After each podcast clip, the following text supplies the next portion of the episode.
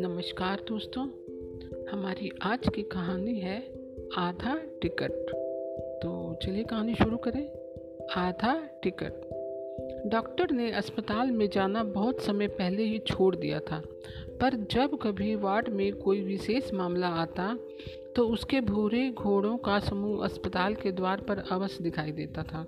वह युवा और खूबसूरत था और अपने व्यवसाय के शीर्ष पर था।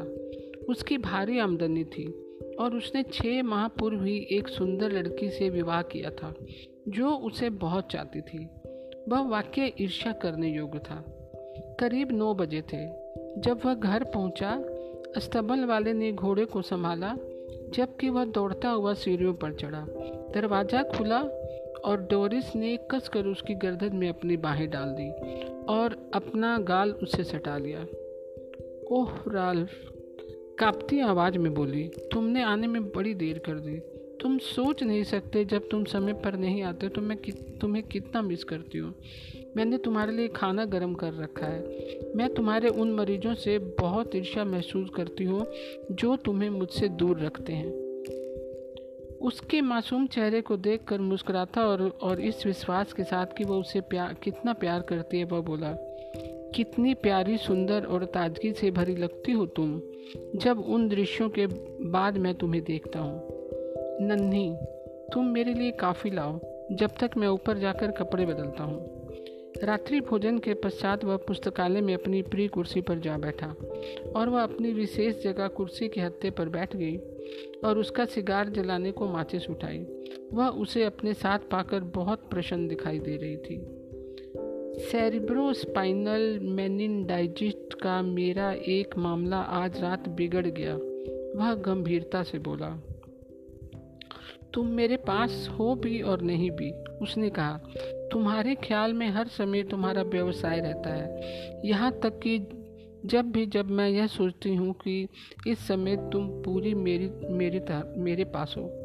ओह खैर, सांस छोड़ते हुए बोली, तुम कष्ट में पड़े लोगों की मदद करो और मैं देखती रहूँगी कि उनके कष्ट कम हो जाते हैं या तुम्हारे सेरिब्रो को क्या है, मरीज की तरह आराम पा जाते हैं। यह मामला विचित्र भी था। पत्नी का हाथ थपथपाते और सिगार के धुएं के बादलों को देखते हुए डॉक्टर ने कहा, वह ठीक हो गया वह ठीक हो गया होता। मैंने उसका इलाज कर दिया था और वह बिना किसी चेतावनी के मेरे हाथों मर गया। ऊपर से इस मामले को मैंने बढ़िया तरीके से संभाला भी था। मुझे विश्वास है कि वह मरना चाहता था। बुखार के दौरान उसे किसी प्रेम के संबंध में चिंता रहती थी। प्रेम? ओह राल्फ, मुझे बताओ न जरा जरा सोचो, प्रेम, और वह भी अस्पताल में। आज सुबह अपने दर्द के दौरों के बीच उसने मुझे बताने का प्रयास भी किया था। वह पीछे की ओर मुड़ रहा था, जहाँ तक कि उसका सिर उसकी एड़ी को भी छूने लगा था। उसकी पसलियाँ टूटने वाली थीं, तब भी उसने अपनी जीवन गाथा में से कुछ सुनाने का प्रयत्न कर ही लिया। ओह कितना भयंकर, डॉक्टर की पत्नी ने कहा। ऐसा लगता है जैसे मेरा अनुमान भी है कि वह किसी लड़की ने किसी अधिक बढ़िया आदमी से शादी करने की खातिर उसे त्याग दिया था, डॉक्टर कहने लगा, और वह जीवन के प्रति रुचि और आशा दोनों खो चुका था और बर्बाद हो गया था। नहीं, उसने उसका नाम बताने से इनकार कर दिया। मेनिनजाइटिस से पीड़ित उस व्यक्ति में काफ़ी अभिमान था।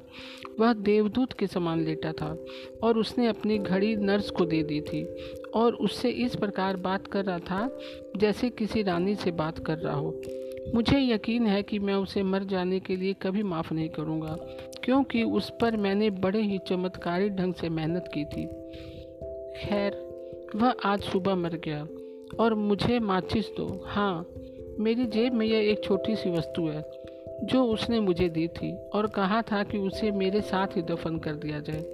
उसने मुझे बताया था कि एक रात वह उस लड़की के साथ एक कार्यक्रम में जा रहा था और उन्होंने अंदर ना जाने का निश्चय कर चांदनी रात में टहलने का मन बना लिया।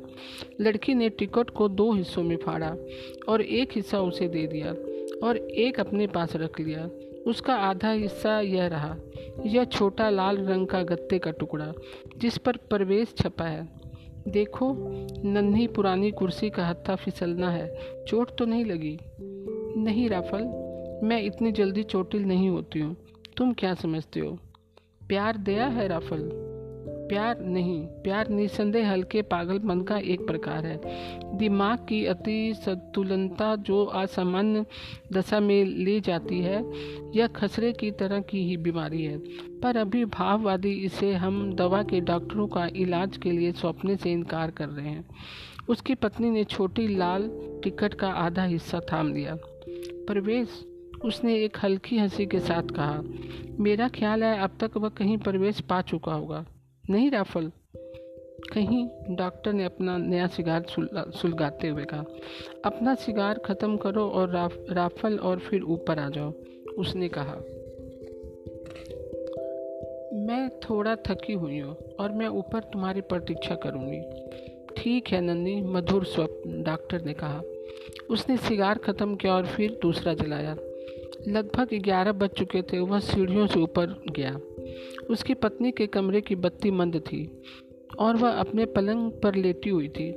जैसे ही वह उसके बगल में बैठा और उसका हाथ थामा, स्टील की कोई वस्तु छंद से फर्श पर गिरी। उसने सफ़ेद चेहरे पर निगाह डाली और एक लाल रंग के रेंगते हुए भय से उसका खून जम गया। वह उछल कर लैंप के पास जा पहुंचा और उसकी रोशनी तेज की। उसने चिल्लाने के लिए जैसे ही मुँह खोला, वह एक क्षण को रुका। उसकी निगाह मेज पर पड़े अपने मरीज के आधे टिकट पर थी। दूसरा आधा हिस्सा बड़ी सफाई से इससे जोड़ दिया गया था और अब इस पर लिखा था, प्रवेश दो लोग। तो दोस्तों, आज की कहानी आपको कैसी लगी? मैं कल फिर एक नई कहानी के साथ उपस्थित होंगी। तब तक के लिए नमस्कार दोस्तों।